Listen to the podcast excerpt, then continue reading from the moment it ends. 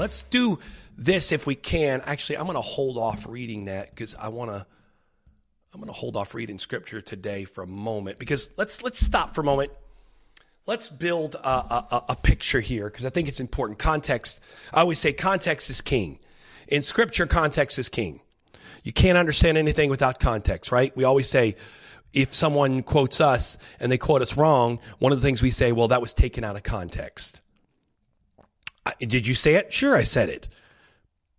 Well, then you said it. Yeah, I said it, but that wasn't the context of what I said it in. Um, there's a lot of things that said within the right context can have one meaning, said in a different context that have a completely different meaning. So we don't know what the context is. Especially silly example, but actually we were talking about this the other day, off the, off the subject here, but the complications of the English language. Uh, that it's hard in, in, English sometimes because English is so nuanced. For example, if I said there, there, there's three possibilities for the word there.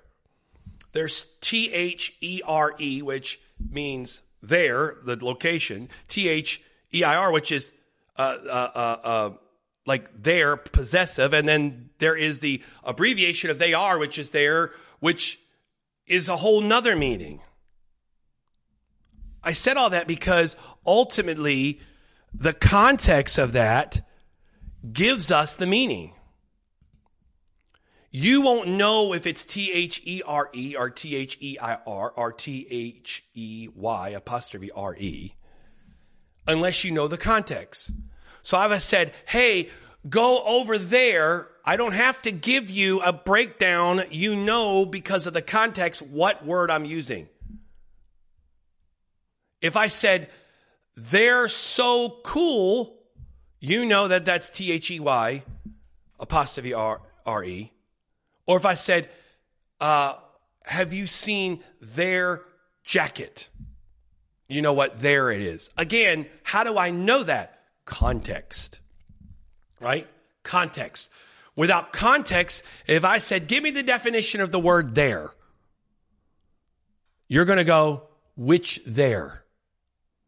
There's several situations in English language where you have this word that it's the same sound, but context gives it different meanings and in some cases gives it different spellings.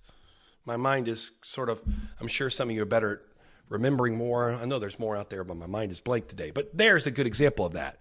So I say all that because in scripture, context is king. If you don't look at context, you can't get the meaning. You can take something out of scripture and you can create a context, that you can create a completely different meaning than it was supposed to be because you get the wrong context. So anytime, this is a little bit of teaching for a moment.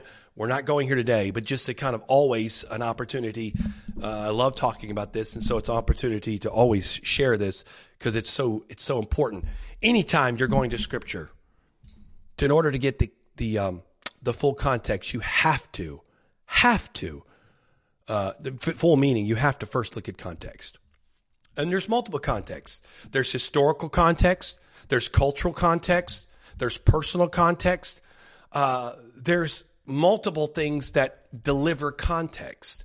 Uh, if I said to you right now, for example, if I said, man, our world is in absolute chaos, the context of that statement and the current state of our world, you will start to fill in the the the meaning of that. Because for example in our world today when you so it's we have inflation we've got you know shootings happening we've got you know political upheaval we've got just bizarre right? A lot of crazy things happening right now. Uh, so if i said our world is really in chaos that's context right?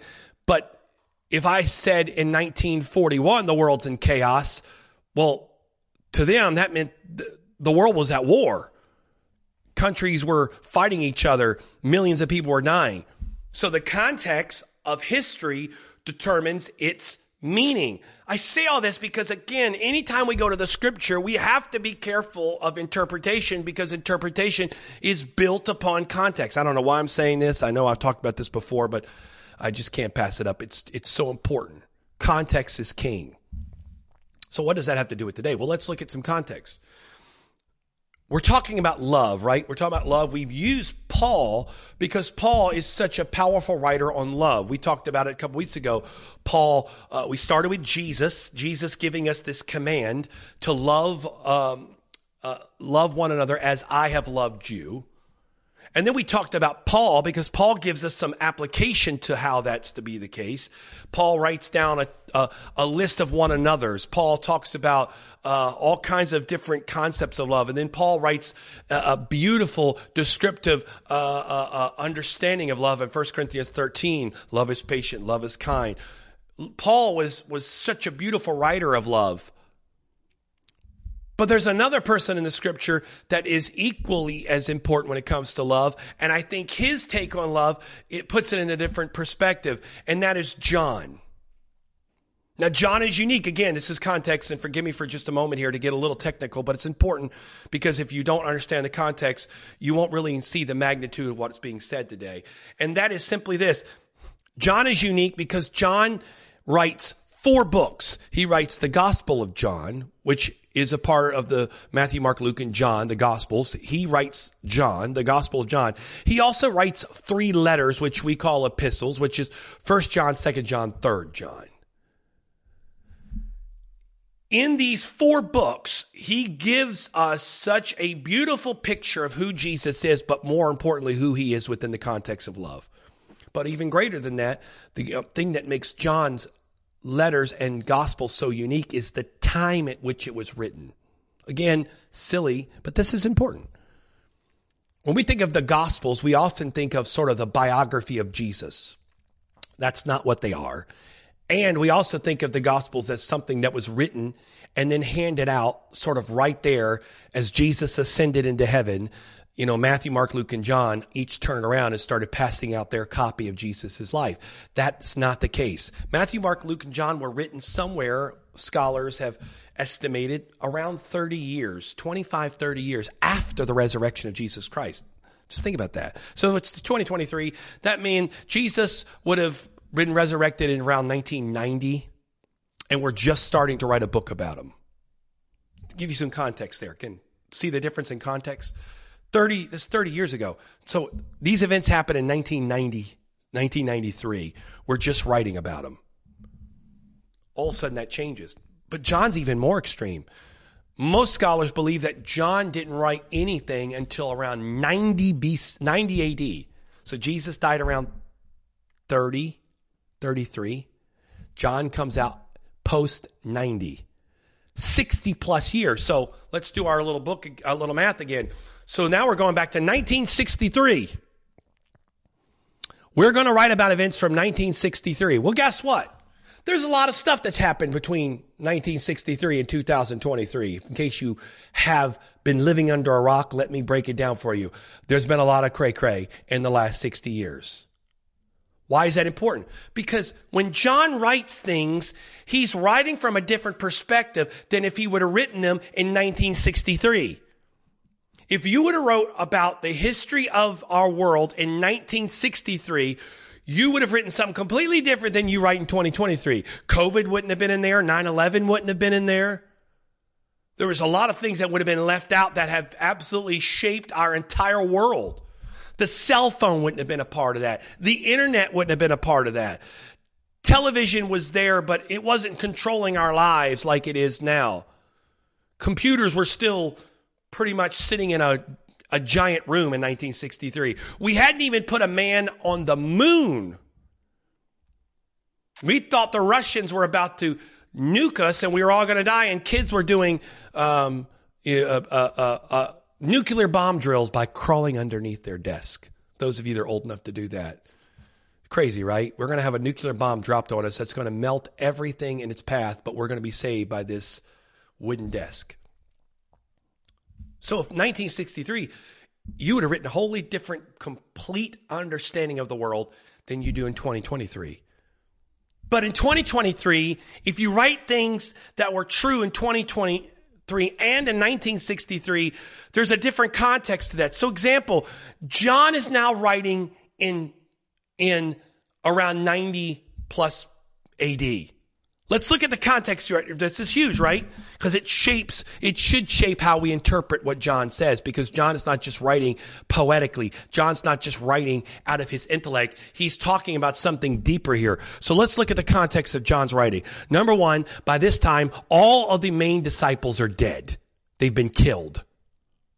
They haven't just died naturally in a nursing home somewhere. They're dead. They've been crucified. They've been, they've been thrown off buildings. Uh, they've been stoned. I mean, they it's been bloody. By this time, around 90, uh, 90 AD, Nero has wreaked havoc. Nero being the Roman emperor who brought severe persecution to the church. He has wreaked havoc. He's killed literally tens of thousands of, of Christians.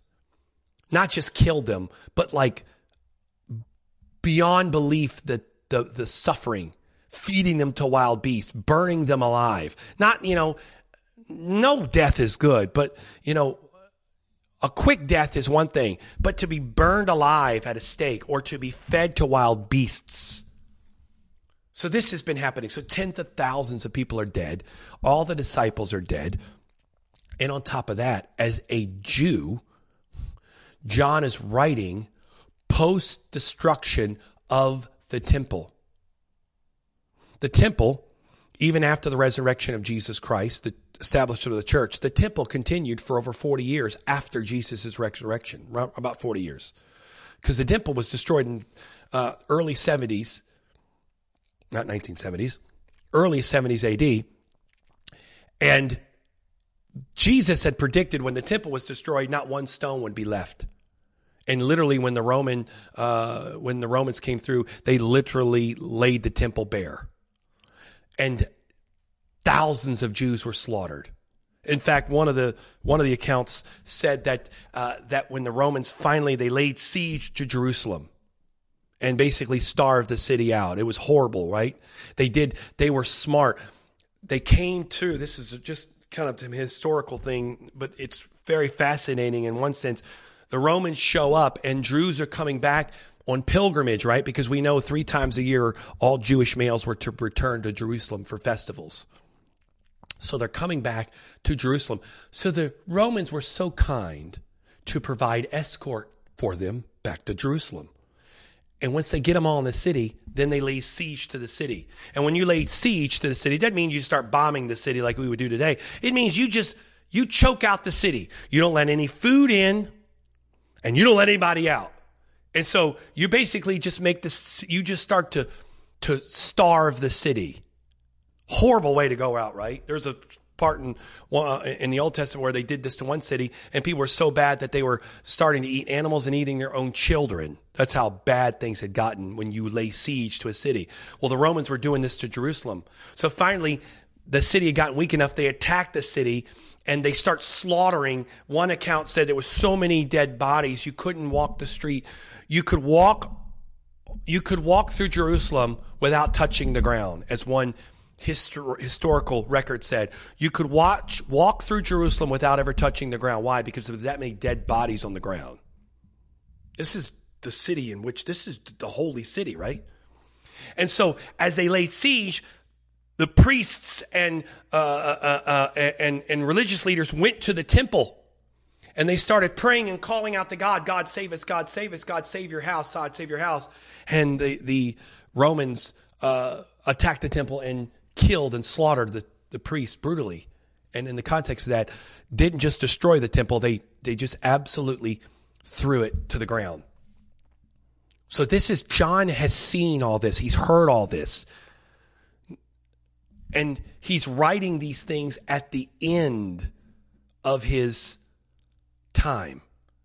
He's writing these things with the context. And this is how he's writing. Now, to me, when I know that, it completely puts a different context to his writing because he's not writing some beautiful, scripted, poetic, the world is peachy and perfect, marshmallows and cotton candy and you know, everything is just so wonderful and I'm just going to write about God because God's so good and everything's so beautiful and oh, I just can't stop loving Jesus because he's so good to me and I'm just blessed and highly favored and I'm sitting up here in my perfect world and my perfect house and I'm sitting here just with the blessings of God because the world can't touch me. No, this is a guy that's had dealt with tremendous sorrow. He had his own issues. He was, tr- they tried to kill him by boiling him alive. He didn't cook.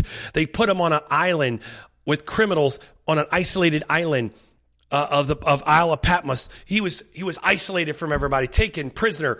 This guy had been through some stuff. He wasn't exactly just giving a a a a a, a scripted response of how his life was perfect and he's writing all this and this is what he writes beloved actually i, I mistake he wrote five books I, have often forget uh, uh, Revelation. So please, uh, I know someone probably caught that and they were yelling at the screen. He wrote five, and I'm just sitting here and realized I made a mistake. So he wrote the Gospel of John, Matthew, Mark. He made Gospel of John, First John, Second John, Third John, and Revelation. Forgive me. See, live TV here, folks. We we don't always get it right. But my point. Yeah, so see, that's just the beauty of uh, of live of live uh, live TV he wrote five, but this is what he writes. This is First John. This is in your notes as well this week. First John chapter 4 verse 7 this is this is the context. When we talk about context. This is what he says. Beloved let us love one another. For love is of god and everyone who loves is born of god and knows god. If anyone who does not love anyone who does not love does not know god for god is love not a big deal, right? Now, God is love. Great. You know, God is love. That's what we, we read that like God is love. Hold on. Wait a minute. Stop the press. Get the context of what he just said. He just said God is love. You're like, okay, what's the big deal? No, no, no, no, no. Think about this. This is monumental what he says. God is love. God is love.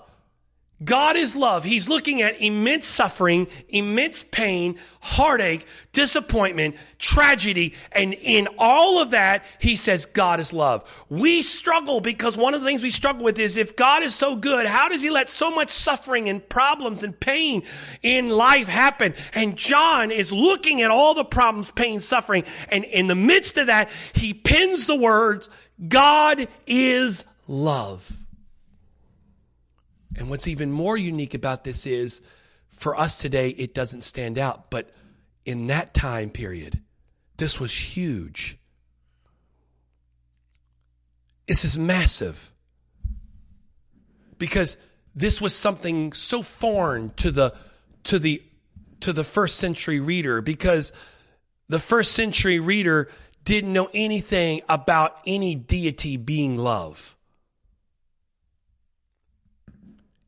Because their gods were distant, cold, harsh, judging. They weren't described as love. They weren't described. And in the Old Testament, God is described as holy, sovereign.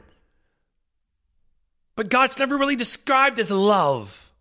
Yeah, there's attributes of love, but John cuts to the chase. He just puts a three word sentence together that changes the world and changes us today, even though we have lost the magnitude of it. He says, God is love. And we continue to read, he says, God is love. In this way, the love of God was revealed to us that God sent his only begotten son to the world that we might live through him. So that's why we know the true love of God was not explored in the Old Testament because Christ had not come and the sacrifice of the cross had not been given because the greatest, greatest picture of love in the history of all mankind was Jesus Christ hanging on a cross. That was love. That was the greatest description of love. And so John puts that back into it. He says, listen, in this way, God revealed his love to us that God sent his only begotten son of the world that we might live through him. In this is love. Not that we love God, but that he loved us. I mean, I could just read this today and just stop and, let the Spirit of God soak in what He's saying here today because there's so it's so massive. In this is love. What is love? Not that we love God. Oh, I love God. No, that's not the that's not the power of love. It's that He loved us and sent His Son to be the atoning sacrifice for our sins. What does the Bible say in Romans? While we were yet sinners, Christ died for us. That's the greatest part of love is that love came to us first. Beloved, if God so loved us, we also must love one another. No one has seen God at any time. If we love one another, God dwells in us and his love is perfected in us. Word perfected there is not perfect, it's complete.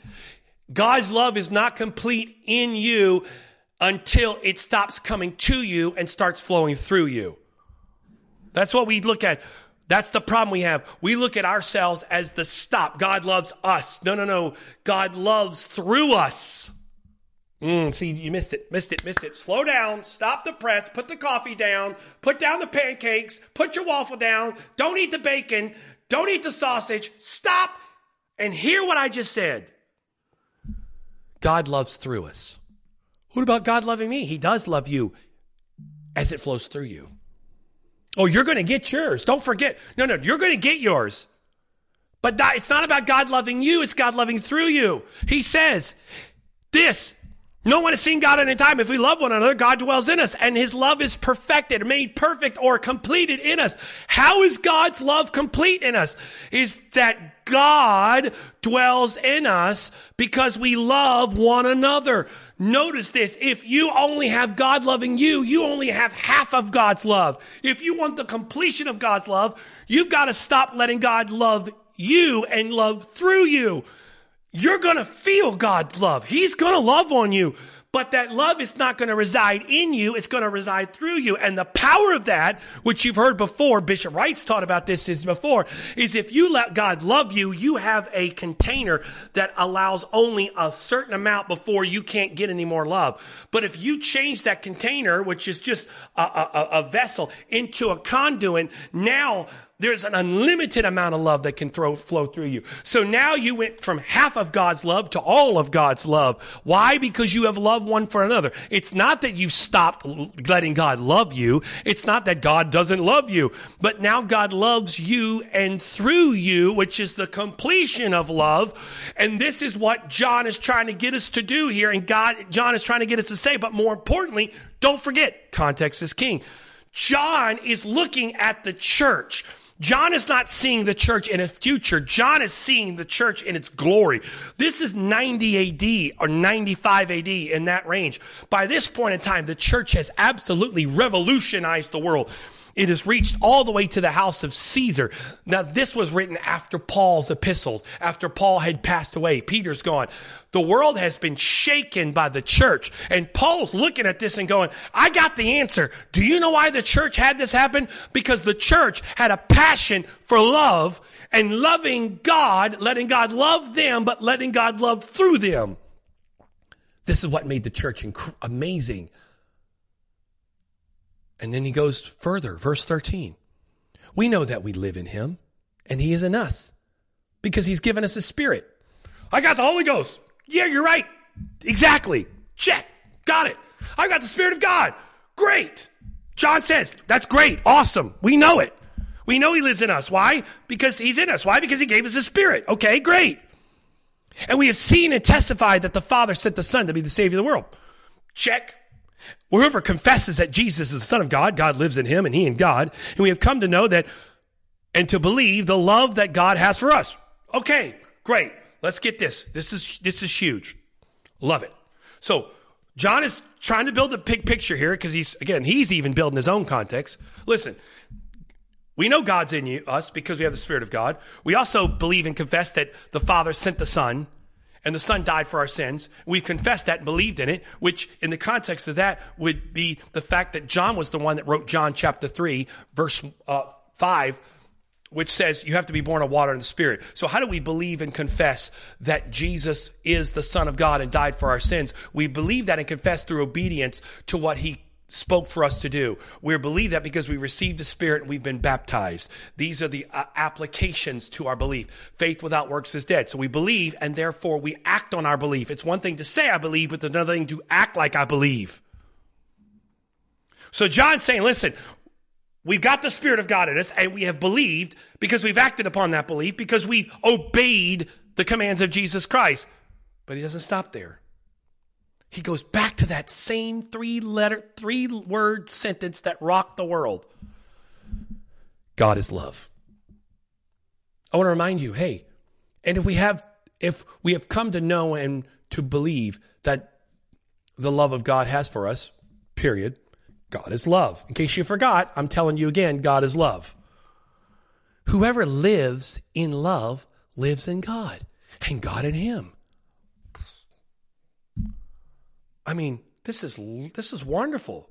I love this. I mean, you can't just get beautiful Then mean, says, whoever lives in love lives in God and God in him. Man, this sounds like just this wonderful, just loving you is easy because you're beautiful. I mean, this is just wonderful. Love is flowing everywhere. I mean, love is in the air. John is just writing loves. I mean, when he's writing this, he's got hearts and flowers popping in. He's got Cupid pulling back his bow. I mean, it's just love is in the air, baby. It's love.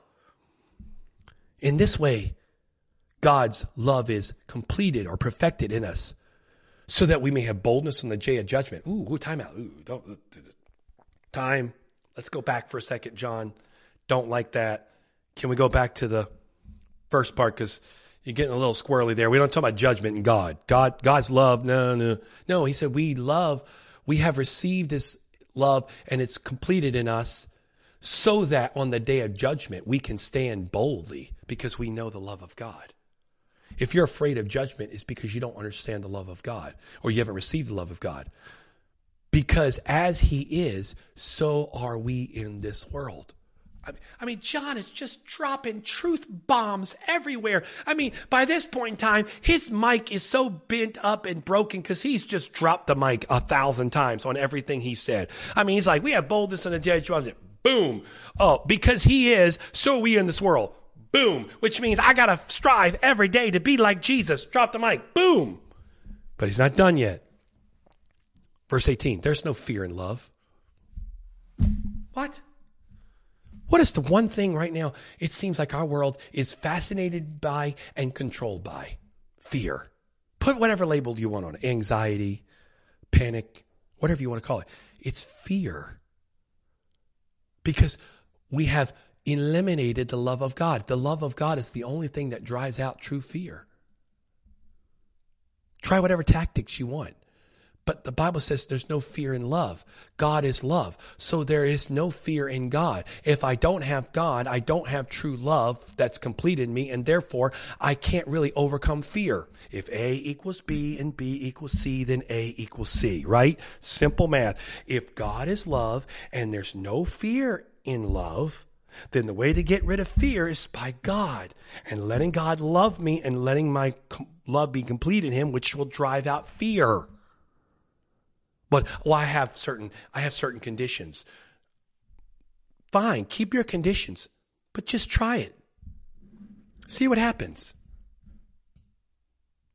See what happens. See if God can help you with that. There's no fear in love, but perfect love casts out fear. Perfect love, right? What's perfect mean? Complete. What's complete love? God's love in us and through us. So complete love casts out fear because fear has to do with punishment. Whoever fears is not complete in love. Meaning the part of about it is, is that in our core as a human being, according to what Paul, this is, this is John's writing. Don't, don't throw your psychology book at me yet. Don't, don't, don't turn me off while he doesn't know what he's talking about because this is real conditions that's been medically verified. I'm not talking about the medical part of it. I'm talking about what John's saying. John's saying is that at the core of all fear is the fear of judgment because we are human beings and we know deep down in our core that there is something out there that's bigger than us. Call it God, call it whatever you want to do, whatever you call it, the, the, the, the, the, the, the architect of the universe, whatever label someone puts on it. And 90% of humans out there today, they have acknowledged the fact there's something bigger. There's a, there's a group of tr- people now that have tried to eliminate it. Nothing's out there. We're just, we're a, we're a rock floating in the middle of this abundance amount of the universe. And somehow we just happen to create this world, but it's just all by perfect, exactly. There's billions and billions and billions of stars out there, but we're the only one rock that figured it out. Come on, man. Really? Seriously? People are brilliant and they, they, you know, the probability of this one rock being the only, the, the one rock that figured it out. There's billions of rocks out there, but this is the only rock that figured it out.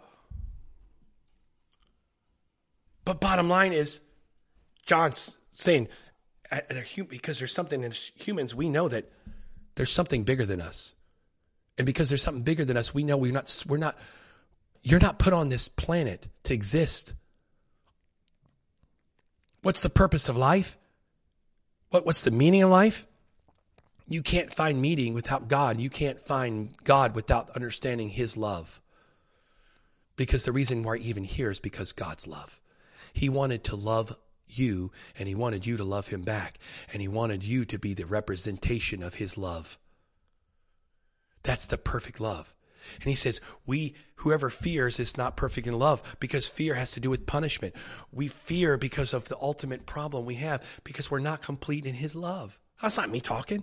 So if you have a fear problem today, you, before you go see the doctor, before you decide what you need to do to overcome that fear, why don't you start with God?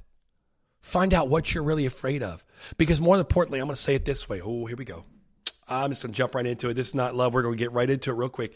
At the core of fear, 99% of the time, is control. We fear things we can't control. We fear when things are out of control. We fear things we can't understand, we can't see, we don't know. That's why we fear. That's why we fear. We fear. We fear things we can't see. For example, real quickly, let's do this little test. We're, not, we're talking about love here, but this is where the Lord is. I told you sometimes we're never going to get through all this, but that's okay. Let's turn off the lights. Okay. Now I'm still here. You can't see me. I am still here. I'm waving, uh, by the way. I don't know if you can see me. I'm waving. But it's black, complete black. And because I can't see anything, I don't know what's out there. And because what I don't know what's out there, all of a sudden now I start to question what's in this room because I can't see it anymore. Turn hold. Let me turn the lights back on. Okay, I'm here. I'm back. Now I can see. I'm not afraid anymore because I can see. I can see this computer. I can see the the camera in front of me. I can see me looking back at me, which has always been weird, but it is what it is. Especially with my distraction capabilities, I always see myself, which is hard. But I see me. So if I go back over here real quickly, one more time, and I turn the lights off, I don't see anything because I don't know. I can't control my surroundings anymore. There's an open door for fear. Is there something in this room? Is there a spider? God forbid. Is there a snake? Is there something I can't see? One more time, turn the lights on. There you go. Fear, at the most part, for most of us, is based in things we can't control. When you get the diagnosis, of a condition in your body, you suddenly battle fear. Even if you know what it is, you have this going on in your body. Well, you have fear. Why? Because you don't know the outcome. Did they catch it in time? Will the medicine work? Can they get it in surgery? Do I have the right doctor? Things I can't control, things I don't know cause fear. I fear for my future. I fear for my current the amount of people nowadays that are, are dealing with fear, paralyzed by anxiety. Why? Because when when things are out of control, we go to control. We control things. We control our world, our surroundings. We try to control things because that's how we combat fear.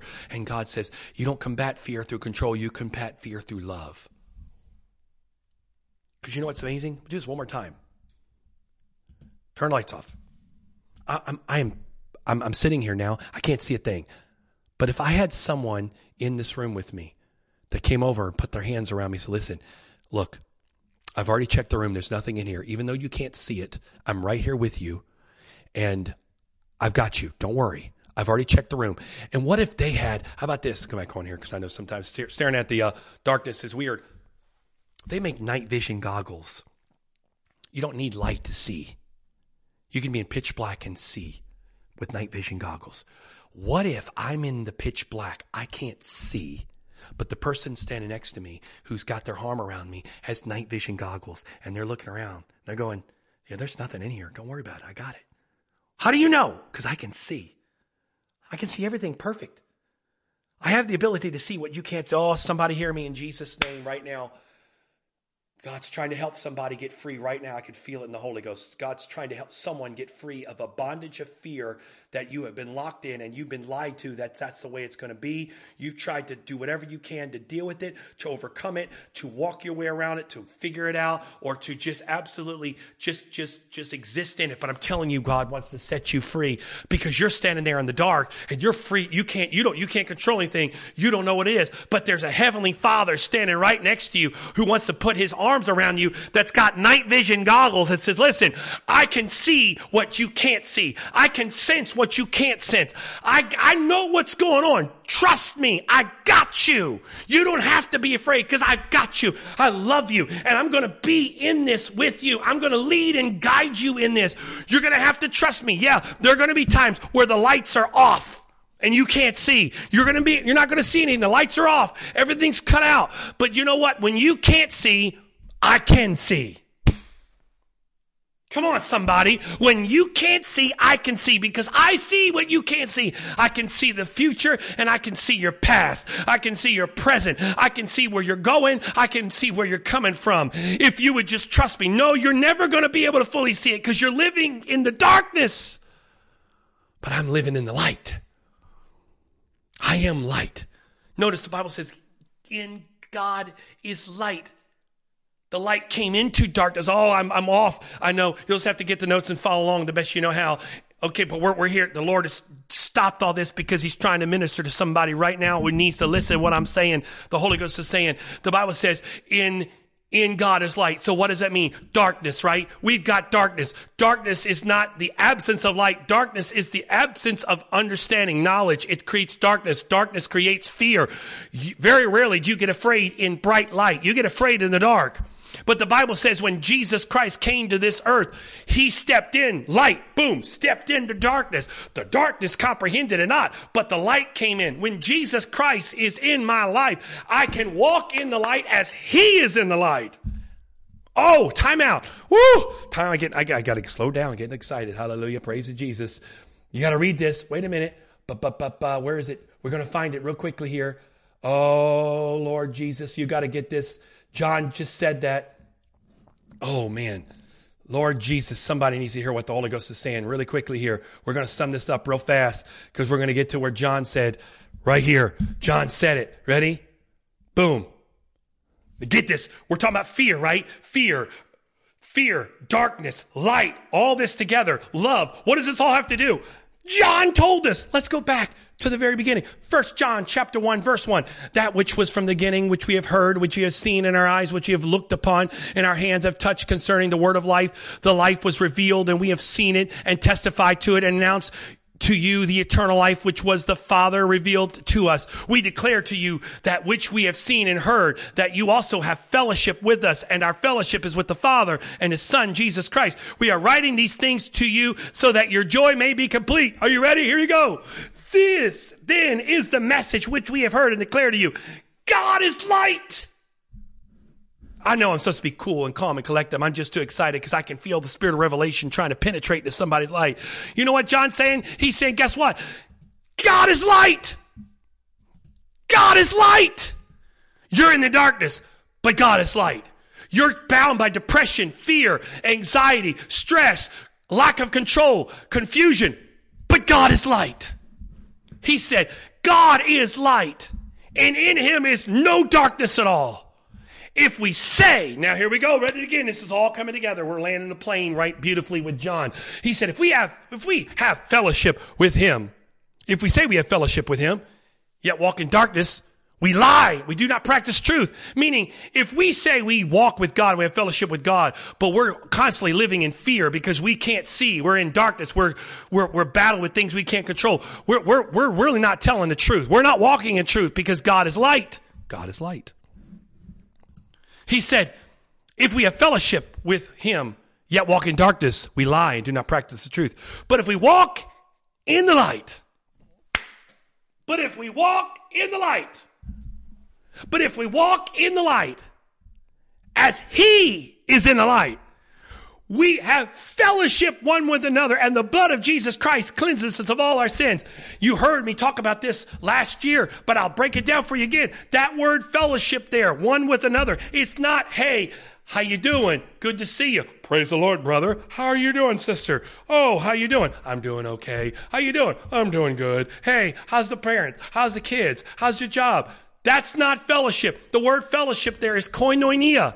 It's a Greek term. That Greek term there is a deep word. It's a shared bond. It's a, it's a, it's a two-way street. It's a flowing through, not to us. It's, it's community. It's joint participation. It's deep, close knit. It's not just I'm on my own and I show up to church to get my Jesus on, but I'm going to go live my own life. It's knowing that I'm a part of the body of Christ. We're in this together, that every one of us matters, that we're all in this together. And when we come together with small group gathering or we're all hanging out at the park, we're not just coming together to shake a few hands and go home, but we're coming together and we're having fellowship. We want deep connection. Why? Because we walk in the light as he is in the light. We have fellowship one another. And when that happens, the Bible says that the blood of Jesus cleanses us from all sin. You know what that means? That means if I'm walking in Him and I'm walking in fellowship with my brothers and sisters, not just participation, but fellowship. That means I'm not coming around to get, I'm coming around to participate, to join together. I'm going to get my blessing. I'm going to get my praise on. No, no, it's not about you. But when I come together, I'm, i got a whole nother thing I'm going to teach about this, hopefully in the next couple weeks that goes along with this. I hate to break it down to you, brother, sister. It ain't about you. You're not coming around to get. You're coming around to participate. Because as you participate, you will get. But you're not getting to get. You're getting because it's a part of the package.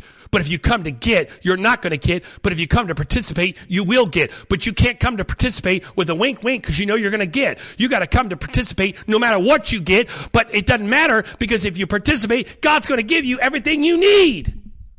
And a part of the package, His blood will flow in your life. A part of the package, you're going to feel the forgiveness of Jesus Christ. This is what the church, I want to be as bold as say this is, the, this is what the church, the, the, the church of today is missing that the church in the beginning had that changed the world. We have no true fellowship one with another. Well, we get together. No, no, that's, you're missing it. We come to church. No, no, no. You go to small group. No, no, no, no, no. We don't understand what that really means. We don't understand the revelation of that. Because he goes on, if we say that we have no sin, we deceive ourselves and the truth is not in us. If we confess our sins, he is faithful just to forgive us of our sins and cleanse us from all unrighteousness. If we say that we have not sinned, we make him a liar and the word and his word is not in us. We'll continue. Chapter 2. My little children, I'm writing these things to you so that you do not sin. But if anyone sins, we have an advocate with the Father, Jesus Christ the righteous, as he is the atoning sacrifice for our sins. And not only for our only, but also for the sins of the world. By this, we know that we know him if we keep his commandments. Whoever says, I know him, but does not keep his commandments is a liar, and the truth is not in him. But whoever keeps his word truly has the love of God perfected in him. By this we know we are in him. Whoever says he remains in him ought to walk as he walked. What is he talking about? He says, brothers, I'm not writing a new commandment to you. I am writing no new commandment to you, but an old commandment to which you have heard from the beginning. What beginning. Not the beginning of Genesis, the beginning of Jesus. And what was that commandment? John 13, love one another as I have loved you. That's the commandment he's talking about right there. And when we back all that up, it all comes down to this singular thing. God is love, but God loving through me, not just me. And in that, I can walk in the light as he is in the light. His truth can be in me. I can be made perfect in love. This is what Paul, John understood that we've missed. This is what John saw that we didn't we don't see. This is what the church is needing. So when you go to your small group today or you go to whatever gathering you're going to go to in the next few today or next week, you're not just showing up to put in your time. You're joining together. You're coming together. There's something greater happening. That's why, no offense, you can't afford to miss coming together. Well, you know, it's not that important. I got God on my own. No, you don't. You have a half of God, but you don't have all of God. Because John said you can't have all of God unless you're in fellowship. And sorry, fellowship is more than just talking on the phone. Yeah, you can do that, but there has to be something deeper than that. There has to be a shared joint one another. And then we know we have 59 one another commands in the scripture. This is why all this stuff we're talking about is not just silly stuff. Oh, it's just another tangent. No, this is the crux of it all so that we can have koinonia. Why? Because the Bible says in Acts chapter 2, verse 42, and they continued steadfastly in prayer. What do they say? Continue said in doctrine, in fellowship. That word fellowship is koinonia. That's the same fellowship. Wasn't talking about we're just going to sit around and fellowship. We say, let's have fellowship. What do we mean? Food, talking. That's not what fellowship means. Can that be a part of it? Sure, but that's not what it means. Doctrine, fellowship, breaking of bread, and in prayer. That's what the early church did. They changed the world upside down. World upside down. We've done all this without that, and look at what we've done. We've we've affected really nobody, just a handful. But those of you that are in fear today, let God change that by his love. Let God set you free today by his love. Stop living in darkness. Live in light. Live in the light. Let God open so you can see today. In Jesus' name. I pray in the name of Jesus that whatever was said here today has spoken to you, that you've heard the word of God and you mix it with faith, but more importantly, that you take what's being said today and you apply it to whatever level you are in your relationship with Jesus Christ, that you would apply it so that God can work in your life. In Jesus' name. Hopefully, those of you that are part of Antioch West, we'll see you in a few minutes at your small group. For the rest of you, God bless you and continue to walk in the light as He is in the light. In Jesus' name.